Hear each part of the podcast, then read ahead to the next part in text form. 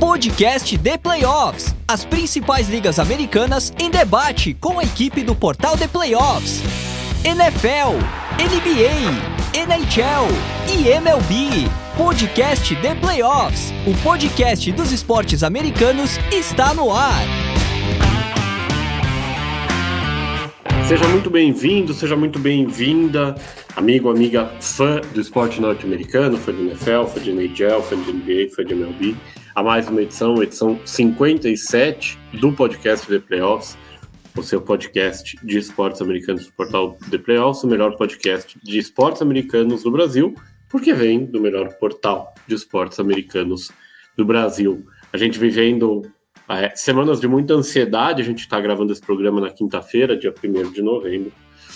de setembro, perdão, faltando uma semana só para a bola oval voltar a voar, para começar a temporada regular da NFL, os times já definindo, fazendo os últimos ajustes, definindo seus titulares.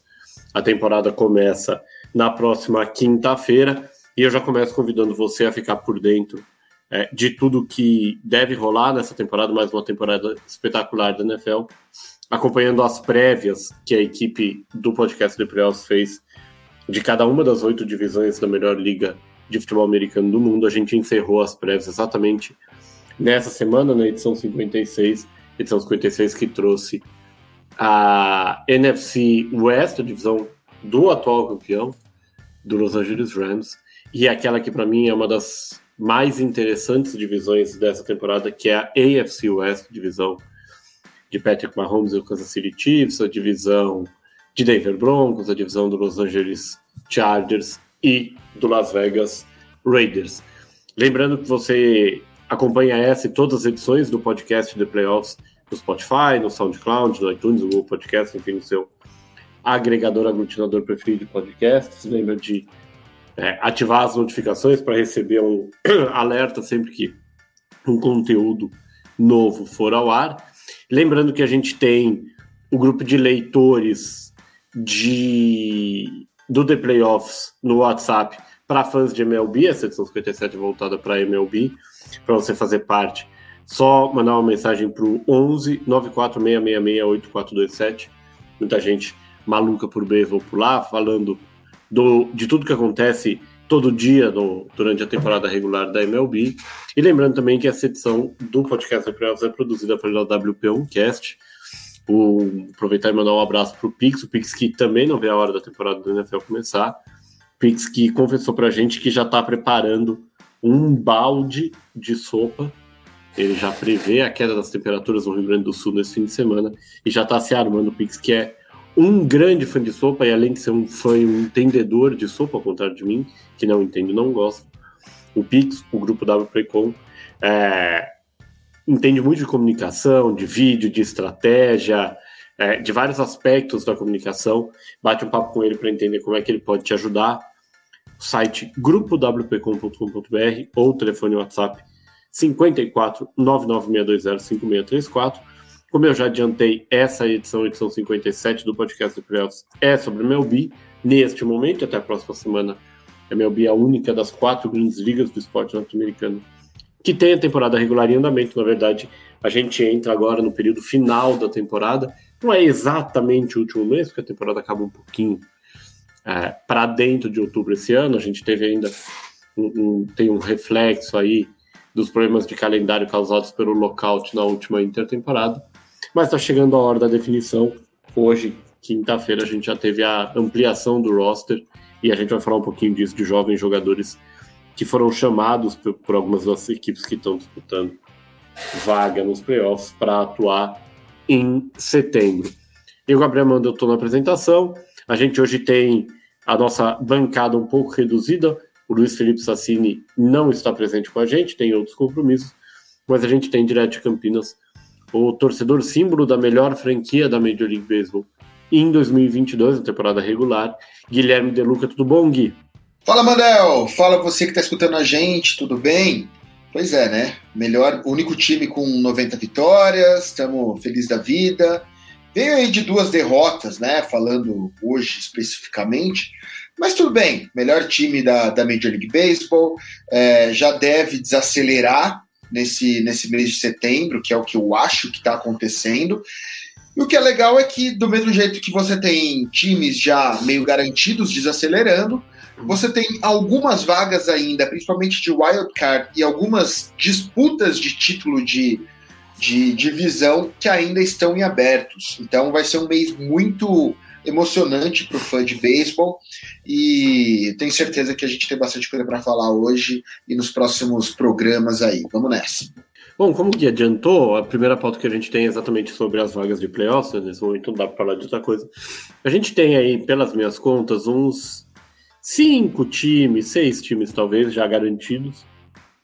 Los Angeles Dodgers, New York Mets e St. Louis Cardinals na Liga Nacional, além do Atlanta Braves, que tem uma vantagem grande por uma vaga de wildcard, ainda briga com o Mets pela divisão leste da Liga Nacional, e o Houston Astros e o New York Yankees garantidos da Liga Americana.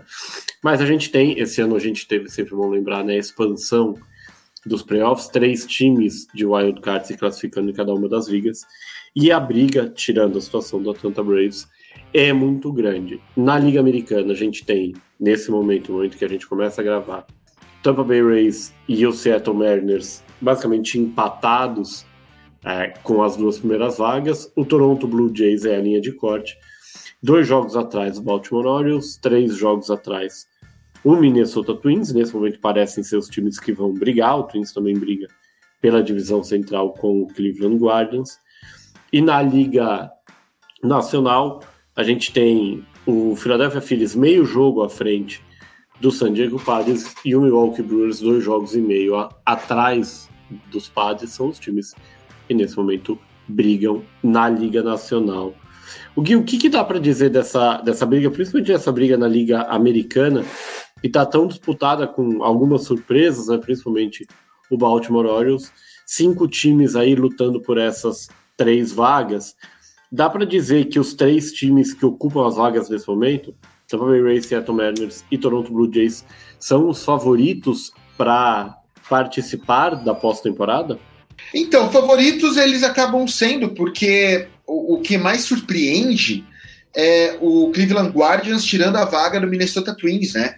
A gente tem falado há muito tempo aí que o Cleveland Guardians estava numa temporada de reconstrução, não fez nenhum movimento brusco em deadline, pensando em playoffs, e a molecada tá dando conta, o time tá jogando bem, o time tá virando, e eles estão tirando a vaga do Minnesota Twins, que fez contratações pesadas na pré-temporada, né? Então, eu acho que até mais do que falar que os 3 times de wildcard estão garantidos, eu acho que a grande disputa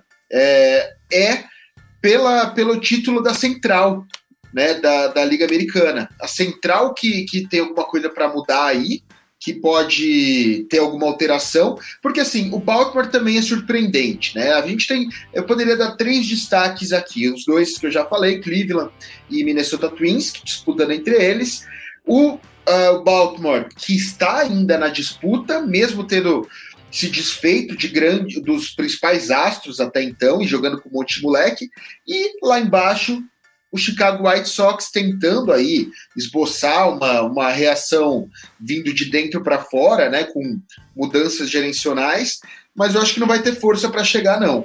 Então eu acho que com essa expansão dos playoffs, no final das contas, que buscava ter mais emoção, ao contrário do ano passado, a gente está há um mês de terminar a temporada regular e a gente tem poucas coisas definidas, né?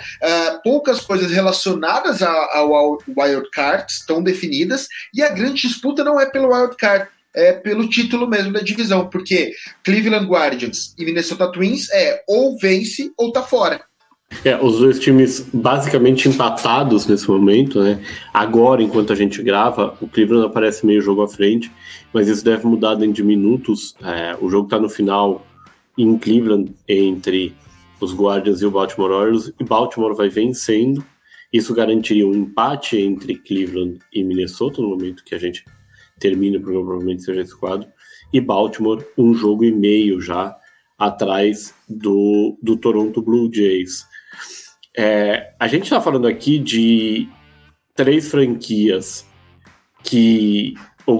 três franquias, na verdade, que já eram cotadas para vagas na pós-temporada, e dois times, como você falou, que são surpreendentes, o Cleveland Guardians e o Baltimore Orioles. 4 times, se a gente falar de vaga na pós-temporada, com o próprio Minnesota Twins. Dá para imaginar que até por essa surpresa que vem de Baltimore e de Cleveland, Guardians e Orioles jogam esse mês com menos pressão e, eventualmente, uma não classificação é menos um fracasso do que, por exemplo, o Toronto Blue Jays não entrar depois de todo o investimento, de toda a montagem de uma rotação que parecia ser espetacular, com o Kevin Gausman, o Alec Manoa. Passa essa sensação para você de que os três times que nesse momento têm as vagas e o Minnesota Twins têm um senso de obrigação maior de se classificar?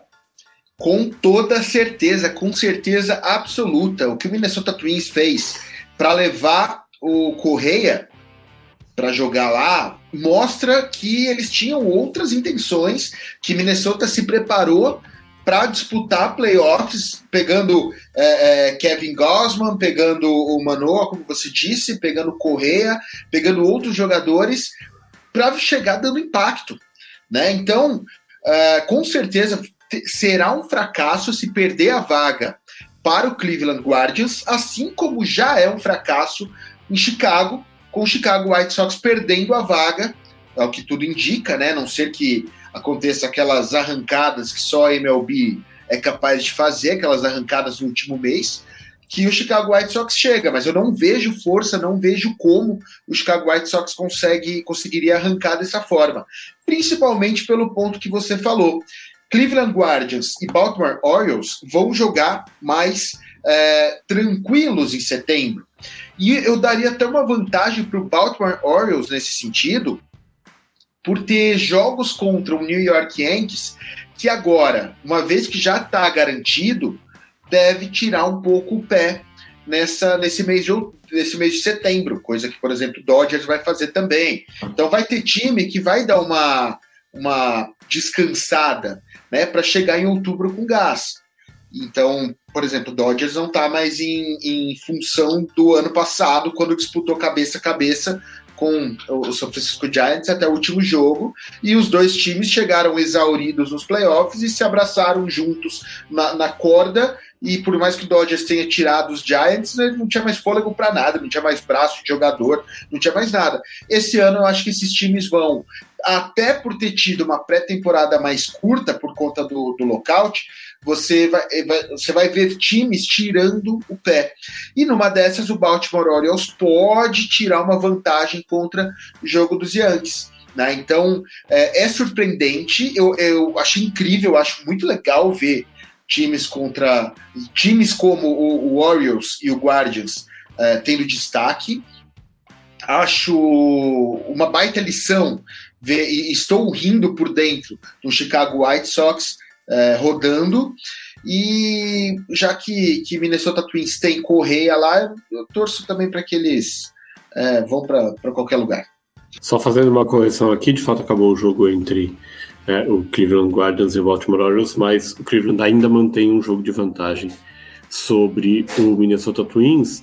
E um ponto que você citou, né, o que pra gente, lugar como era o grande favorito da divisão central da Liga Americana, o Chicago White Sox, um pouquinho abaixo de 50% de aproveitamento.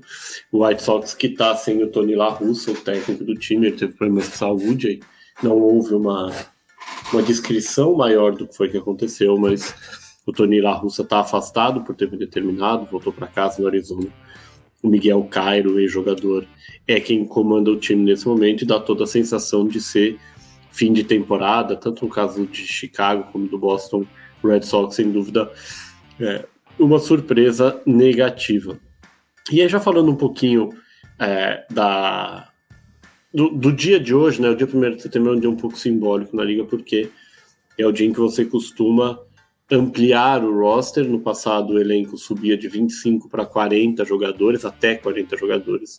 Foi feito um acordo ao longo da mudança contratual, da renovação do acordo coletivo de trabalho.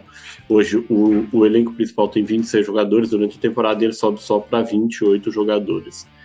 E o time que fez as movimentações mais midiáticas, entre aspas, nesse momento, foi exatamente o Baltimore Orioles.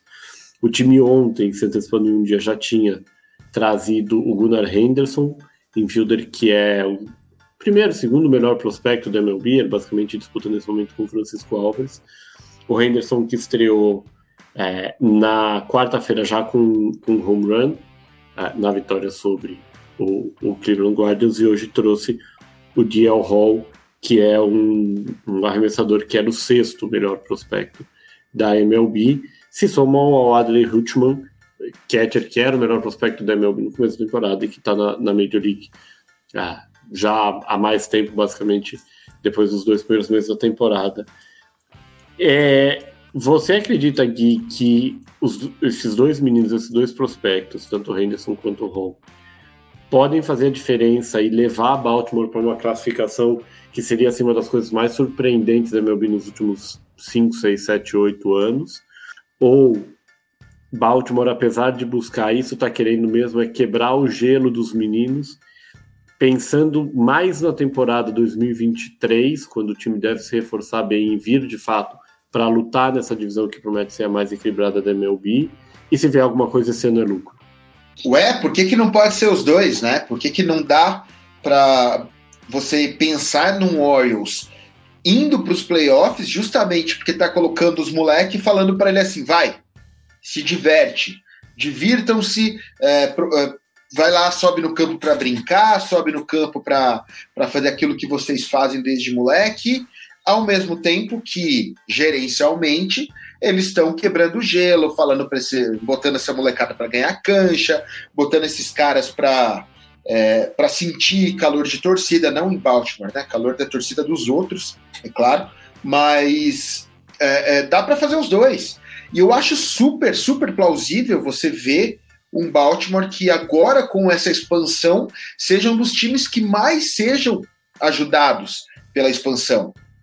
Porque se você pegar o que fez um Dodgers, um Yankees, um Atlanta Braves com a expansão, é só pensando em temporadas seguintes. Eu duvido que os jogadores que subiram, né, nessa expansão de roster tenham subido com a intenção de causar impacto. Enquanto em Orioles, enquanto em Baltimore, na verdade, né, esses caras subiram com a máxima função de se divertir, de ir lá brincar, e isso pode trazer, justamente pelos caras não terem uma pressão nas costas, pode trazer bons frutos, e aí o que vier é lucro lá para Baltimore, né?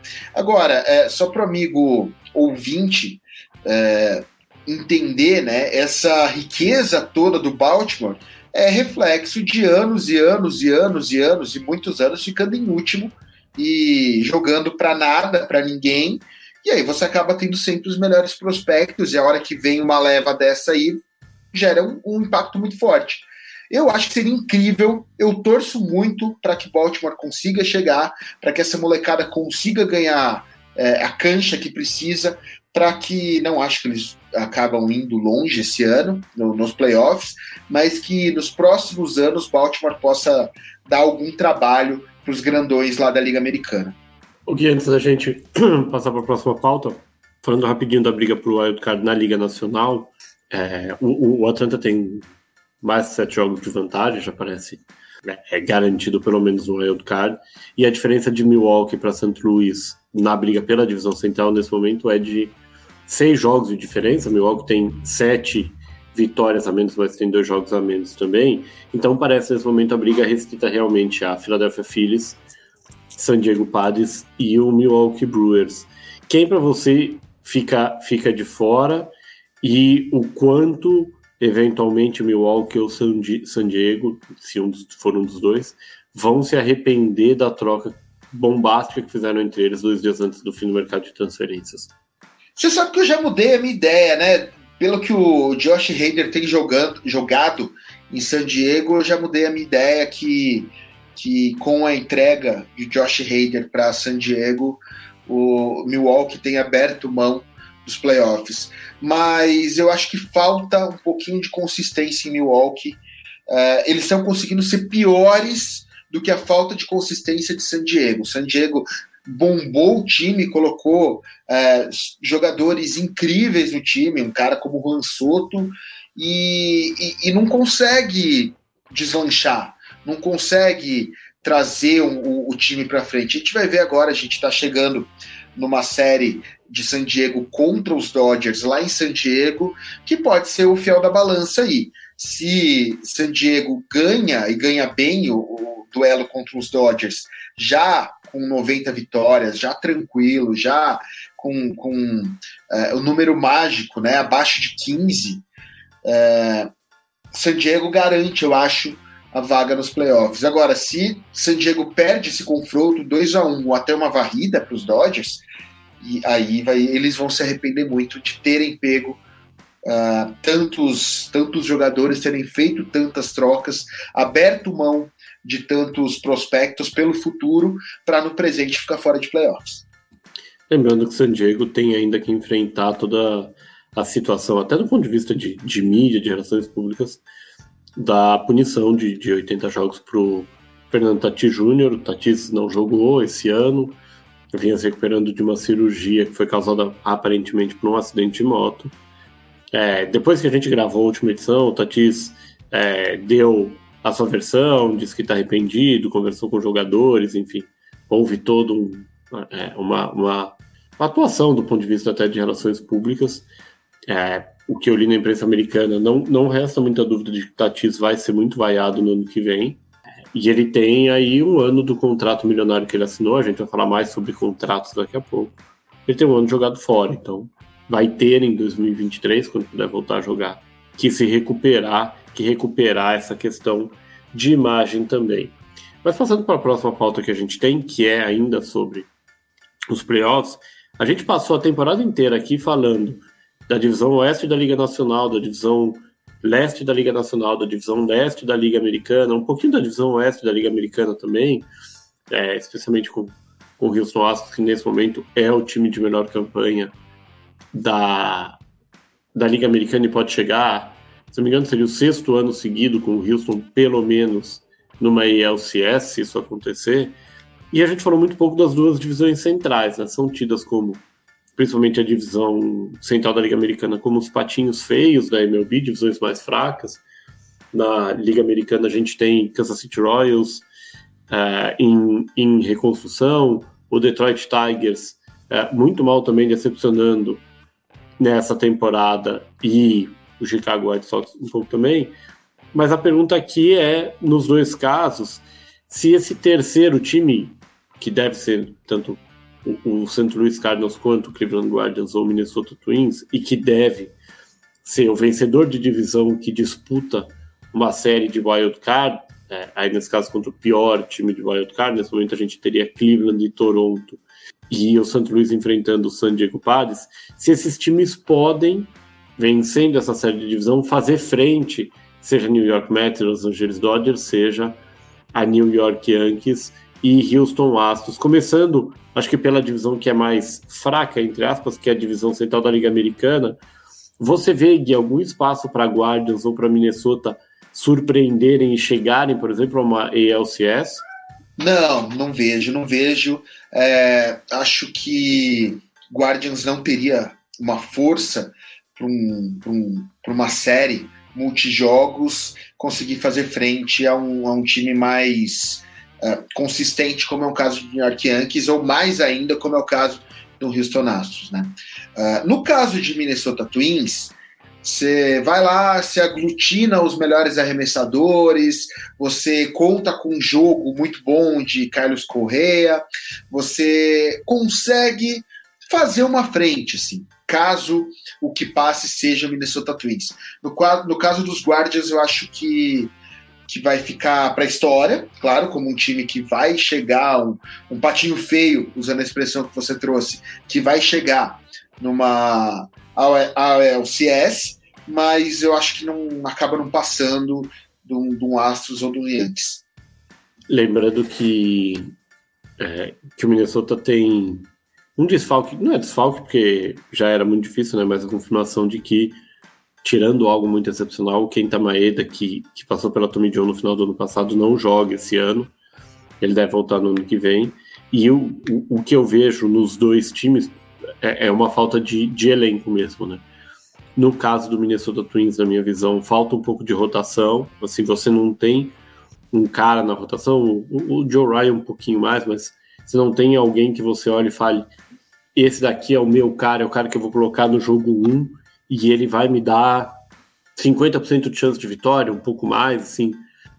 Como nos últimos anos foi o Walker Buehler, como é o Max Scherzer, se você colocar, como foi, né, no último campeonato do São Francisco Giants, a última conquista do Giants, o Madison Bumgarner, é uma rotação mais fraca. O resto do elenco e o bullpen, eu acho que até você consegue fazer um jogo um pouco mais pau a pau, mas para uma série de 5 jogos falta o nome de rotação. E Cleveland, para mim, Cleveland é, como o Gui falou, né, junto com o Baltimore, a grande surpresa, o grande azarão, entre aspas, dessa temporada. Tem uma rotação interessante, tem alguns nomes bons do bullpen, o James Karinchak voltou muito bem esse ano, mas não é um elenco, um grupo de rebatedores que te traz medo, que te traz preocupação. O Serra Ramírez muito bem, o Andrés Giménez vem fazendo uma boa temporada, o Josh Naylor vem tendo jogos interessantes, mas é um time que está um degrau abaixo, para mim talvez um degrau abaixo até de Seattle, Toronto e Tampa Bay, por exemplo. E eu vejo uma situação, não sei se você concorda, Gui, diferente na Liga Nacional, em que a gente tem uma desvantagem também bem considerável do Mets do St. Louis Cardinals para o Mets e para o Dodgers. São 8 vitórias a menos que Nova York, 14 vitórias a menos do que Los Angeles, mas até pela história, pelas últimas décadas, eu acho que é um time que pode sim, não sei se você concorda, fazer frente, lógico, principalmente ao Mets. A situação do Dodgers é diferente, é talvez o time de melhor elenco da Major League Baseball, mas eu não gostaria de enfrentar o St. Louis Cardinals nos playoffs, não. Eu também não, eu concordo plenamente com você. St. Louis Cardinals tem uma jersey muito pesada, entorta varal, eles podem não estar com o melhor elenco, se eles chegam pesados, eles chegam fortes, a torcida empurra, o estádio joga por eles, é um elemento a mais, é um time que cresce demais em playoffs, é um time que pesa demais, e acho perigoso pegar um St. Louis Cardinals. Você pega um dia estrelado de Nolan Arenado e principalmente Paul Goldschmidt e vai ter problema. Você vai ter problemas muito sérios, já que num tiro curto, né, numa série de 5 jogos, tiro curto, se esses jogadores conseguem, vamos dizer, o St. Louis Cardinals consegue favorecer os jogos em casa, os 2 jogos em casa eles ganham, e eles jogam muito bem fora, tiram um jogo, acabou a série contra quem quer que seja. Então, acho que esses números refletem, claro, a diferença de elenco entre os times para um tiro longo, como é a temporada regular, mas os playoffs, pesa camisa, pesa estádio e pesa jogadores de impacto e potência, como é o caso do provável MVP da Liga Nacional, Paul Goldschmidt. Provável Triple Crown, inclusive. E eu vejo uma situação bem diferente das outras 2 franquias, que é exatamente as armas que você tem, né? A qualidade do time em si. Então a gente olha para uma rotação, o St. Louis Cardinals fez talvez a troca mais one-sided, o que mais pendeu para um lado nessa trade deadline, que foi enviar o Harrison Bader, que foi machucado, para Nova York, para os Yankees, e recebeu o Jordan Montgomery, que ele está arremessando como uma versão melhorada do Jacob DeGrom e do Max Scherzer, se isso fosse possível, desde que ele chegou em St. Louis. Tem um cara extremamente experiente no Adam Wainwright, o Miles Mikolas, que é o número 3, bem decente, um José Quintana que consegue se manter num bom nível, e o Dakota Hudson, que oscila bastante, mas você tem opções também, né? Eu acho que falta talvez um pouquinho no bullpen, principalmente um closer um pouco mais confiável que o Ryan Helsley, mas você olha para esse lineup, a gente está falando de Yadier Molina, que é um catcher que já ganhou World Series, de Paul Goldschmidt, que como o Gui falou é favorito ao prêmio, pelo menos de MVP, Nolan Arenado, que dispensa comentários, como pinch hitter ou como rebatedor designado, o Albert Pujols, que teve um mês de agosto espetacular, vem sendo bem utilizado pelo Marmol também. E você tem outros jogadores extremamente perigosos. O Brandon Donovan vem fazendo uma ótima temporada. O Tyler O'Neill, ano passado, já mostrou o que pode fazer. É um cara que tem potência e tem velocidade para poder atrapalhar a defesa adversária no jogo corrido. É um time que tem muitas opções, lógico. Faltam algumas peças, ainda tem muita molecada. Um time que tem uma história incrível em playoffs nos últimos, sei lá, nesse século, basicamente, né? Desde o começo do século. É um time que a torcida joga junto. Assim, eu vejo, concordo com o Gui, aqui uma situação bem diferente.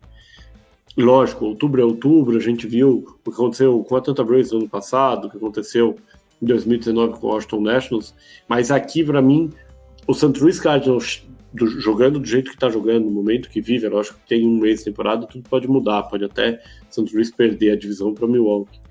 O St. Louis chegar à World Series foi um pouco do que aconteceu, por exemplo, em 2011, quando o time conseguiu uma virada épica contra o Texas Rangers. Não me surpreenderia nem um pouco. Eu acho que é uma diferença muito menor, não vou dizer é pau a pau, mas assim, se o time, por exemplo, enfrenta o New York Mets, haverá fantasmas do lado de Nova York por conta de toda a história e todo o espírito vencedor que vem do Busch Stadium, e eu me arrisco a dizer que Nova York teria muitos problemas numa série assim, Gui. Não, mas com toda certeza, com toda certeza. Eu acho que, na verdade, não só Nova York, eu acho que todos os times da Liga Nacional gostariam de não precisar enfrentar o San Luis Cardinals, porque é o que você disse, existem os fantasmas históricos, seculares do Busch Stadium para todos os times. Todos os times tiveram problemas lá, todos os times têm um passado lá. Cara, esse time do St. Louis Cardinals ano passado fez os Dodgers suarem sangue no Wild Card, né? Fez o time ganhar com o walk-off do Chris Taylor, que foi um absurdo, Por muitas vezes o Dodgers, com o seu time todo estrelado, quase perdeu. E agora esse time tá com como você disse, um Albert Pujols, lembrando o Albert Pujols da primeira década desse século, né? Olha que coisa bizarra, falar de primeira década desse século, um jogador que tá aí batendo home run, sendo potente, roubando base, inclusive, parece com seu arranque de balsa, mas é um time que atrapalha, um time que entra na mente do adversário. Então, realmente, se eles pegam um New York Mets, é de se esperar que eles embalem e, de repente, eles vençam um Dodgers ou um Atlanta Braves e pintem numa World Series.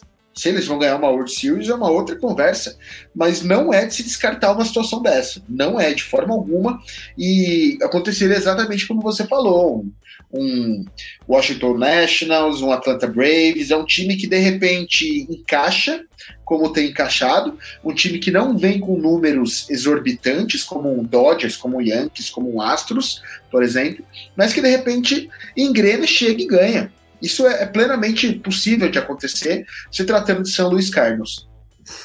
St. Louis que ganha mais um reforço, né?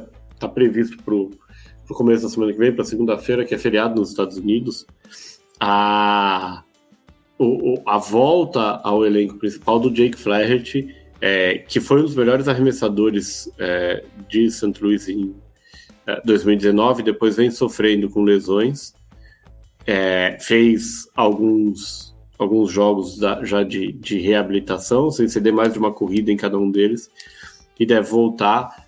Não tem ainda uma confirmação, se volta na rotação, e aí o Dakota Hudson provavelmente vai para o bullpen, ou o próprio José Quintana, ou se volta no bullpen, mas é um reforço de peso para um time que, concordo com o Gui, vai dar muito trabalho confirmando a classificação, e como que falou no ano passado no jogo de wildcard, fez os Dodgers que tiveram, apesar de ir para o Wild Card, a segunda melhor campanha da Major League Baseball, fez os Dodgers suarem para não serem eliminados no primeiro jogo de playoffs da última temporada. Vamos passar aqui para a terceira pauta que a gente tem hoje, que é uma pauta um pouco diferente, né? Falando um pouquinho menos de resultado. A gente teve uma notícia bem surpreendente na semana passada, que foi a renovação de contrato do Julio Rodríguez com o Seattle Mariners. O Julio Rodríguez, que é o favorito disparado para ganhar o prêmio de calor do ano da Liga Americana, há muito tempo vem sendo laureado e badalado pela torcida de Seattle e vem correspondendo em campo a tudo que se espera dele. E é mais um dos jovens jogadores da Major League Baseball, a renovar o contrato logo no primeiro ou no segundo ano de trajetória profissional, em uma aposta, num modelo que é uma aposta dos dois lados, mas traz segurança tanto para a franquia quanto para o jogador. Esse modelo, assim, ele é bem comum, ele é mais comum nos últimos 10 anos. Aconteceu com o Evan Longoria, já deu errado algumas vezes no caso dos próprios Mariners com o Evan White, mas a gente tem alguns casos recentes bem famosos, o Ozzie Albies no Atlanta Braves, o Ronald Acuña Jr. Nos Braves. Recentemente, no começo do mês, o Michael Harris fez a mesma coisa, o próprio caso do Fernando Tatis, que fez a mesma coisa com o San Diego Padres.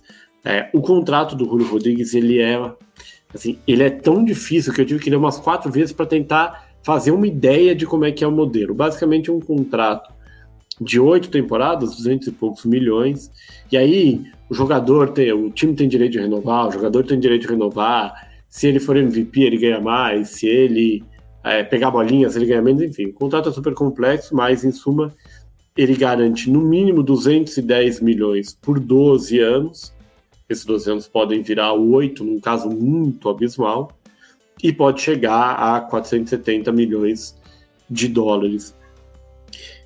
O que dá para dizer, Gui, não necessariamente do contrato do Julio Rodríguez em si, mas para os dois lados, tanto para a franquia quanto para os jogadores, dessa crescente... O Wander Franco, perdão, é outro caso com o Tampa Bay Rays no ano passado, dessa crescente tendência de você dar contratos impactantes do ponto de vista de números, mas talvez não tão impactantes quanto eles poderiam ser. Por que uma franquia faz isso?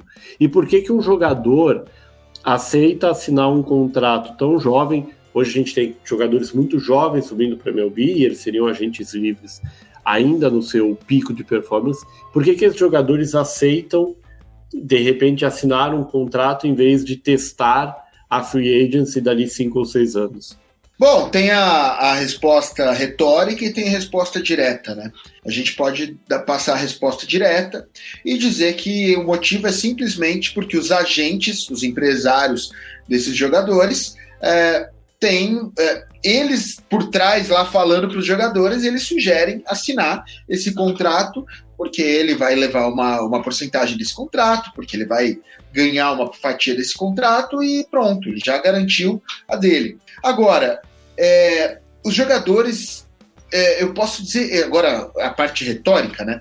Eu acredito que esses jogadores mais jovens, por ainda não entenderem o processo, o sistema como um todo na liga, como funciona ano a ano, eu acho que eles têm um pouquinho de insegurança, e aí também passa pela mentoria dos seus empresários, eles têm um pouco de insegurança de testar, né?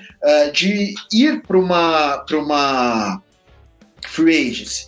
E esse medo passa muito pelo fato de você ter um esporte cada ano mais em alto rendimento, cada ano mais passível de lesões, e você chega num caso, por exemplo, de Walker Buehler nos Dodgers, da qual não foi feito este contrato, apesar de todo mundo saber que o Buehler era um calouro excepcional, um jogador de extremamente futuro na MLB, não foi feito um contrato do Dodgers com o Buehler foi para Tommy John agora, vai voltar só em 2024, ano do contrato dele, e vai receber muito menos do que ele teria recebido se ele tivesse feito um acordo como o Fernando Tatis, Ronald Acuña Jr., Wander Franco e agora Julio Rodríguez, se ele tivesse feito isso há 3-4 anos, né? Então, existe da parte dos jogadores também essa insegurança.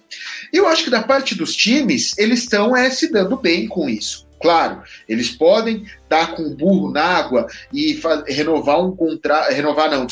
oferecer um contrato para um rookie que acaba não dando em nada? Pode, esse risco existe. Só que parece que isso está sendo feito com jogadores que a comissão interna dos times, os olheiros, os analistas de prospectos, os analistas de número dos times, garantem que esses jogadores vão dar certo. Então, para os times, é muito melhor você garantir um Fernando Tatis com alto montante de contrato, né, um valor exorbitante de contrato, pagos em prestações mais suaves do que com certeza seriam Fernando Tatis daqui 4 anos, quando ele virar free agent, e se ele tiver depois de um MVP, de alguma coisa, ele vai valer muito mais, ele pode nem ficar em San Diego. Então, eu acho que para os times isso acaba sendo muito mais garantido, e para os jogadores, pelo efeito psicológico, acaba sendo também muito mais garantido. Essa é a parte retórica, né? Por trás de tudo isso, claro, na minha opinião, estão os agentes de olho em contratos que são altos e já são recentes, porque eles também não têm nada a perder. Lembrando, o caso que me vem à mente, o mais impactante é o do Ozzie Albies, segunda base do Atlanta Braves. O Albies, que renovou contrato, se não me engano, em 2019, acho que um pouquinho antes da temporada, e claramente era um contrato totalmente subestimado, né? Eu posso estar muito enganado, mas era alguma coisa... 7 anos, 35 milhões. É muito surreal falar que um contrato que te rende uma média de 5 milhões por ano é um contrato subestimado, mas essa é a realidade da Major League Baseball. E o Albies vem do Caribe, de Curaçao, salvo engano também. E a resposta dele, quando perguntaram, era mais ou menos assim: eu estou garantindo a segurança da minha família. Lógico que a gente tem casos e casos, um Vladimir Guerreiro, por exemplo, que é filho de um jogador super famoso da década de 90, que já pegou o boom, contratos muito grandes, menores do que agora, mas muito grandes, tem uma realidade financeira diferente, mas para muitos dos jogadores, como o Gui falou, de fato é a oportunidade de você garantir a segurança financeira da sua família, da próxima geração, 2, 3, aí depende de cada um. Existe um aspecto que é muito pouco comentado, que é, em geral, os jogadores ficam com 35% a 40% do valor total do contrato. O resto você perde em taxa, em imposto, em comissão. Então, se a gente pensar, a gente está falando um jogador como o Julio Rodríguez, que assinou por 210 milhões, vai embolsar, de fato, ali uns 75, 80 milhões ao longo desse contrato. Lógico que continua sendo muito dinheiro, muito mais dinheiro do que eu, o Gui, você, provavelmente, ouvinte, vamos ganhar na vida, a menos que aconteça alguma coisa muito fora do trilho do nosso programação. Mas é diferente de 210 milhões, quando você realmente embolsa. E para os clubes, acho que são dois aspectos que o Gui tangenciou muito bem, né? Um é você ter uma previsibilidade maior, até porque te ajuda a dimensionar o seu elenco do outro lado. E existe um aspecto também que é os salários da liga, a média salarial da liga, ela de certa forma acompanha o crescimento das receitas da liga. Agentes não são burros. Então, se a franquia X, o Los Angeles Dodgers do Gui, por exemplo, num ano ganha, sei lá, $1 milhão e no outro ano ganha $10 milhões, o salário vai acompanhar um pedaço dessa trajetória. Quando você assina esses jogadores cedo e esses contratos não têm dissídio, renovação, aumento por inflação, etc., eles têm normalmente aumentos pré-estabelecidos ou valores pré-estabelecidos de ano a ano, você, no futuro, transforma esses contratos em um pouco mais baratos, porque o preço do cachorro-quente vai ser reajustado e o do contrato não. E você tem uma previsibilidade de, ok, eu já sei que eu vou gastar pelo menos isso daqui, eu tenho Y para gastar em salários no ano, eu vou montando o meu time de acordo. O melhor exemplo para mim é o Atlanta Braves, que por um acaso é um dos times nos Estados Unidos, por conta até da propriedade da franquia, que abre todos os detalhes financeiros dos contratos, e o Braves tem nesse momento, já assinados por um longo período, o Ozzie Albies, o Ronald Acuña Jr., o Michael Harris, que a gente falou aqui, e 2 jogadores que não são tão novos, mas também renovaram o contrato nessa temporada, o Matt Olson, que veio tocado pelo Oakland Athletics, e o Austin Riley. Ou seja, eu já tenho aqui 5 dos meus 7 jogadores titulares, entre aspas, com contrato renovado por algum tempo. Eu acho que todos eles têm contrato renovado até 2025, 2026 pelo menos. E eu já sei que eu não preciso investir tanto em contratação de rebatedores. É muito possível, na minha opinião, que o Braves renove com o Dansby Swanson também no final dessa temporada. Eu já tenho ali coberto todo o meu infield e 2/3 do meu outfield. Eu já sei o quanto eu posso gastar e onde é que eu tenho que investir o meu dinheiro. Então, há uma previsibilidade aqui que ajuda os seus investimentos no futuro. E para os jogadores, sem dúvida que tem uma parte de agente por trás, né? Quanto mais cedo a gente receber, melhor para ele. Até porque um agente do Julio Rodríguez ou do Wander Franco, por exemplo, que tem um contrato de mais de 10 anos, tecnicamente não precisa dar tanta atenção ao jogador quanto para um jogador que tem contrato curto, que não precisa renovar todo ano, diminui um pouco o trabalho dele, ele antecipa os recebíveis dele, né, porque normalmente uma parte disso vem como bônus de contratação também, e o jogador ganha mais tranquilidade para jogar. É uma aposta? É uma aposta. Pode valer mais? Pode valer mais. Por isso que muitos jogadores têm incluído cláusulas de opt-out nos seus contratos. Mas acaba sendo um ganha-ganha, e não sei se você concorda, Gui, até em cima do caso que você trouxe, por exemplo, do Walker Buehler, do caso do Juan Soto, por exemplo, ainda que seja uma situação um tanto diferente, a gente deve ver uma quantidade ainda maior de jogadores jovens e renovando o contrato. Um ponto que é importante colocar também é que a Liga trouxe algumas regras diferentes a partir de agora para esses jovens jogadores que disputam o prêmio de MVP, né? Você acaba ganhando um ano de tempo de serviço, pode virar agente livre mais cedo. Então, eu acho que a gente vai ter essa tendência de ter cenário consolidado e acontecendo com uma frequência cada vez maior. Ah, com certeza, com certeza. Você passa a ter 2 cenários, ao meu ponto de vista. Você passa a ter um time, um grupo de times de um lado da mesa. Aliás, 3 grupos de time. Você passa a ter um time que acaba sendo muito mais formador, muito mais um celeiro de jogadores e acaba municiando os outros times. Você acaba tendo um time, esse para mim é o eixo central, que, como o Atlanta Braves, por exemplo, que investe na formação de jogadores só para completar um roster que acaba sendo um roster, assim, uma espinha dorsal, né? Como você falou, de 7, ele já tem 5 garantidos a longo prazo, e você passa a ter times que acabam sendo montados com outros jogadores mais antigos, jogadores da free agency, como você olhar, por exemplo, para o Los Angeles Dodgers hoje. O Los Angeles Dodgers, quando foi campeão em 2020, era o time da Major League Baseball com a maior quantidade de jogadores criados dentro do Dodgers. Hoje o cenário é outro. Então você acaba tendo 3 prateleiras de times que movimentam o mercado. E essa mudança de regra da MTV, da Major League Baseball, não sei porque eu tô com MTV na cabeça, coisas do trabalho, essa mudança de regra da Major League Baseball com os jovens acaba trazendo uma maior valorização de jovens, só que isso acaba inflacionando ainda mais o mercado. Porque para e pensa, se um Julio Rodríguez está valendo o que está valendo, você imagina que o Juan Soto não vai valer quando virar free agent. Você imagina que um Bryce Harper não vai valer quando voltar a ser free agent. Então, você...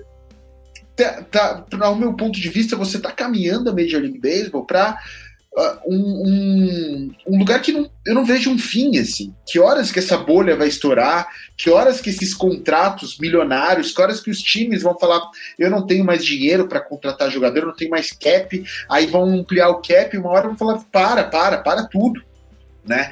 Então, assim, uma hora essa bolha tem que estourar, uma hora isso não vai mais fazer sentido para os jogadores. E você acaba tendo uma valorização muito maior para o jogador menino, e os mais velhos acabam sendo obrigados pela inflação do mercado cobrar muito mais. Lembrando que a Major League Baseball não tem um teto salarial, né? Ela tem um valor a partir do qual as franquias pagam um imposto adicional sobre o que é gasto, e aí as regras variam de acordo com quanto a mais sobre esse valor você paga quantos anos, enfim. Mas ao contrário, por exemplo, da NBA e da NFL, você tem a possibilidade de pagar mais, e aí entram times como o Los Angeles Dodgers, que tem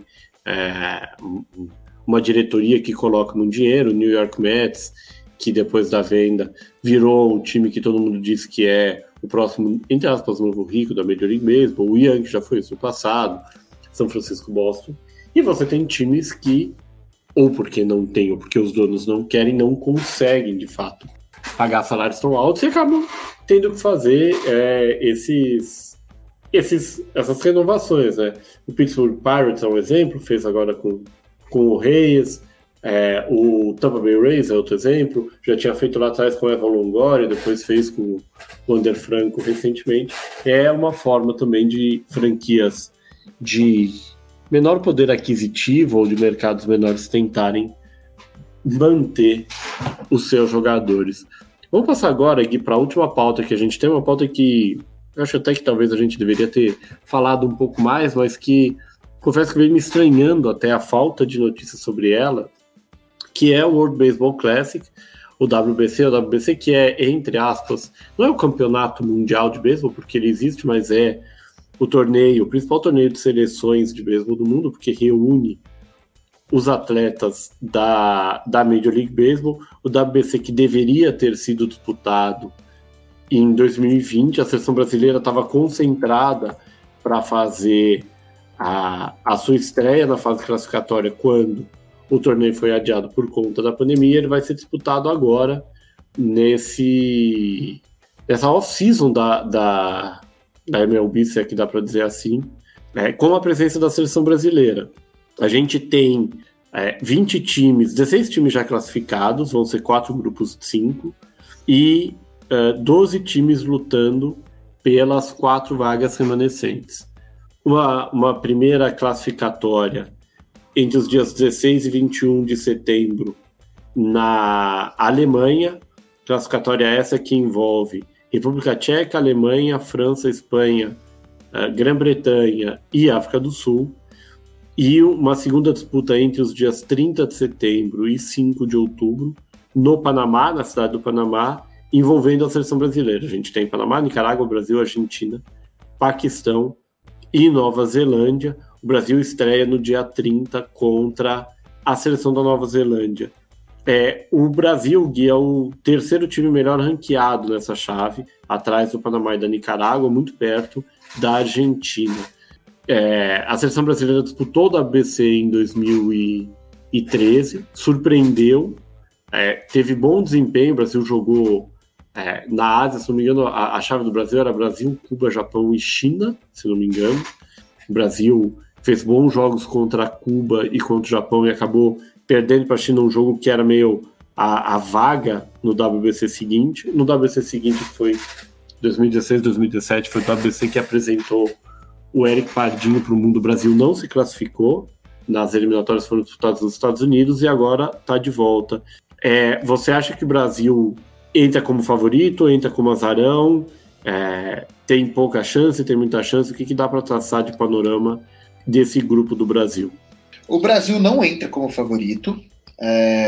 Nitidamente, os favoritos, até pelo ranking que você citou, são Panamá e Nicarágua, porém, vamos lembrar que na eliminatória de 2012, o Brasil conquistou a vaga justamente em cima do Panamá. Então, é um esporte, né, gente? Vamos entender que o ranking não diz respeito ao resultado final, ao que vai acontecer. Se fosse assim, nem precisava disputar as eliminatórias, seguir o ranking e pronto. Então, assim, eu acho que o Brasil não é um favorito, também não acho que é um azarão.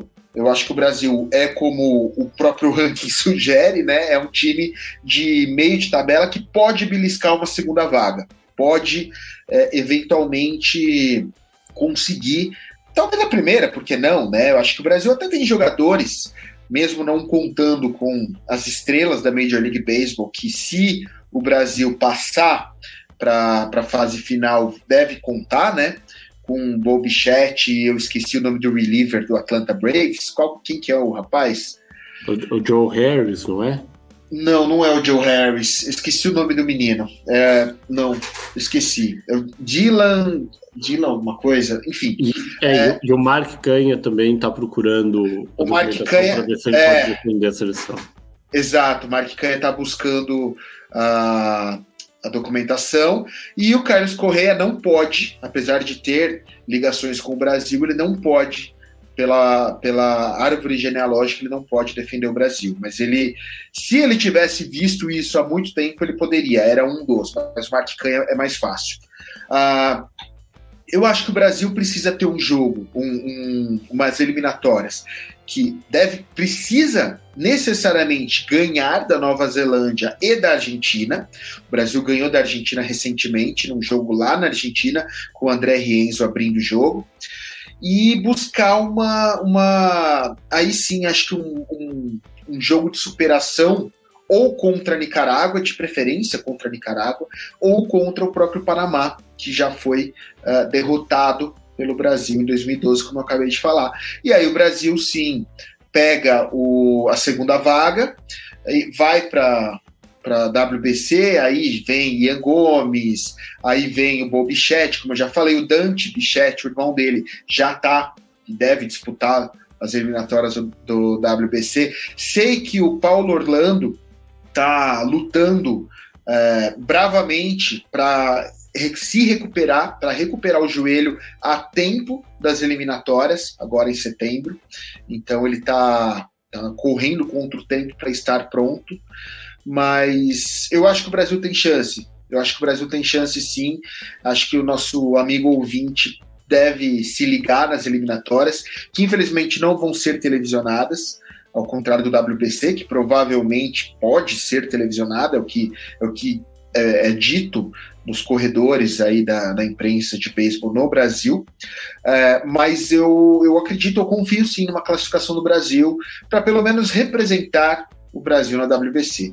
Porque, meu amigo, se você olhar para o time que os Estados Unidos vai levar, não precisaria nem disputar. Eu queria entender, na verdade, o que esses jogadores estão indo fazer no WBC. Assim, é surreal o time que os Estados Unidos convocou. Eu te respondo, Gui, começando pelo final.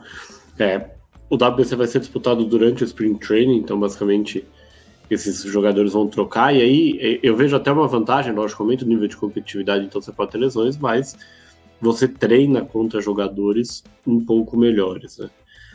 O que a gente já tem do WBC em si, não das qualificatórias, né? O torneio começa com dois grupos na Ásia. O primeiro grupo em Taiwan, ou Taipei chinesa, como preferirem, envolve Taiwan, ou Taipei chinesa, Holanda, Cuba, Itália e um time do Qualify. O grupo B, com sede no Japão, Coreia do Sul, Austrália, China e um time que vem das classificatórias. E aí a gente tem dois grupos nos Estados Unidos, exatamente nos estados em que ocorre o Spring Training. Um grupo em Miami com Porto Rico, Venezuela, República Dominicana, Israel e também um time do Qualify. E o grupo de Phoenix com Estados Unidos, México, Colômbia, Canadá e o último time do Qualify. Os dois primeiros de cada grupo avançam, as chaves semifinais em Tóquio e na Flórida, as semifinais e a final acontecendo em Miami. Sobre a classificatória, é um modelo muito adotado no beisebol que é chamado de dupla eliminação, ou eliminação dupla, né? Então todos os times são eliminados depois de perder um segundo jogo. O Brasil estreia no dia 30 contra a Nova Zelândia. Também no dia 30 a gente tem Paquistão e Argentina. Quem ganhar de Brasil e Nova Zelândia enfrenta a Nicarágua. Quem ganhar de Paquistão e Argentina enfrenta o Panamá. Um cenário hipotético em que o Brasil ganhe de Nova Zelândia e da Nicarágua. O Brasil, pelas minhas contas aqui, enfrentaria o jogo 3. O Brasil enfrentaria exatamente quem ganhasse, Panamá e o outro time. Se o Brasil perde um desses dois jogos, ele joga contra um outro perdedor, e aí poderia ser, entre aspas, repescado. Ficou um pouco confuso, mas em tese, o Brasil precisaria ganhar 3 jogos, podendo perder até um, para garantir vaga no WBC. Os jogos vão ser transmitidos pelos canais do World Baseball Classic no YouTube e no Facebook, e pela MLB TV, também. Então, o torcedor brasileiro que quiser, a gente vai fazer esse lembrete mais para frente. No dia 30 de setembro, uma sexta-feira, a partir das 2 horas da tarde, se não me engano, no Brasil e Nova Zelândia, começa a caminhada brasileira para tentar retornar ao WBC em março do ano que vem. E é isso com essas informações do WBC. A gente deve ter mais informações do WBC, um parênteses, em breve, então eu espero que na próxima edição a gente consiga trazer mais alguma coisa, incluindo a convocação da seleção brasileira, quem a gente vai ter dos jogadores. O Gui já falou do Paulo Orlando, do André Rienzo, que teve com seleção no Sul-Americano da Argentina, conquistado pelo Brasil no mês passado, 2 meses atrás, né, porque a gente já está em setembro, mas a gente espera trazer mais informações na próxima edição de MLB, do podcast The Playoffs. A gente encerra aqui essa edição 57 do podcast The Playoffs, edição essa que tratou da que ainda é a última liga, a única liga americana com temporada regular em andamento, que é a Major League Baseball. Lembrando que você acompanha essa e todas as outras edições no Spotify, no SoundCloud, no iTunes, enfim, no seu agregador, aglutinador preferido de podcasts. Lembrando que a gente tem o grupo de leitores do The Playoffs, no grupo de WhatsApp exclusivo sobre o MLB. Para participar, manda uma mensagem para o 11 946668427. E lembrando que essa edição foi produzida pela WP1cast. Chama o Pix, bate um papo com ele, fala sobre comunicação. Se você quiser falar sobre sopa também, o Pix está te esperando com um caldo que ele vai achar delicioso, e eu não vou achar, mas enfim, graças a Deus cada um tem a sua opinião. Chama ele pelo telefone WhatsApp 54996205634 ou pelo site grupowpcom.com.br. Guilherme De Luca, foi um prazer mais uma vez. Prazer todo meu, mano, é um prazer estar com você, querido ouvinte. Só queria confirmar a informação, o nome do reliever do Atlanta Braves que vai jogar pelo Brasil, caso o Brasil se classifique, é Dylan Lee.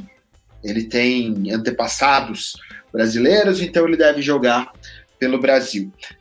Foi um prazer falar sobre beisebol, falar sobre esse afunilamento da liga, esse chegando aí no mês de maior emoção, né? Agora é a hora que a gente vai para o tudo ou nada. Os times que estão na disputa devem ter mais, dar um gás, outros times devem tirar o pé. Então a gente volta em outras oportunidades para falar aí sobre os resultados, falar sobre WBC, né? Que é que ter Brasil, de certa forma, correndo bem atrás de uma vaga, é de se animar. Então, mais uma vez, foi um prazer e a gente se vê por aí. Até mais. Um abraço, pessoal, e até a próxima.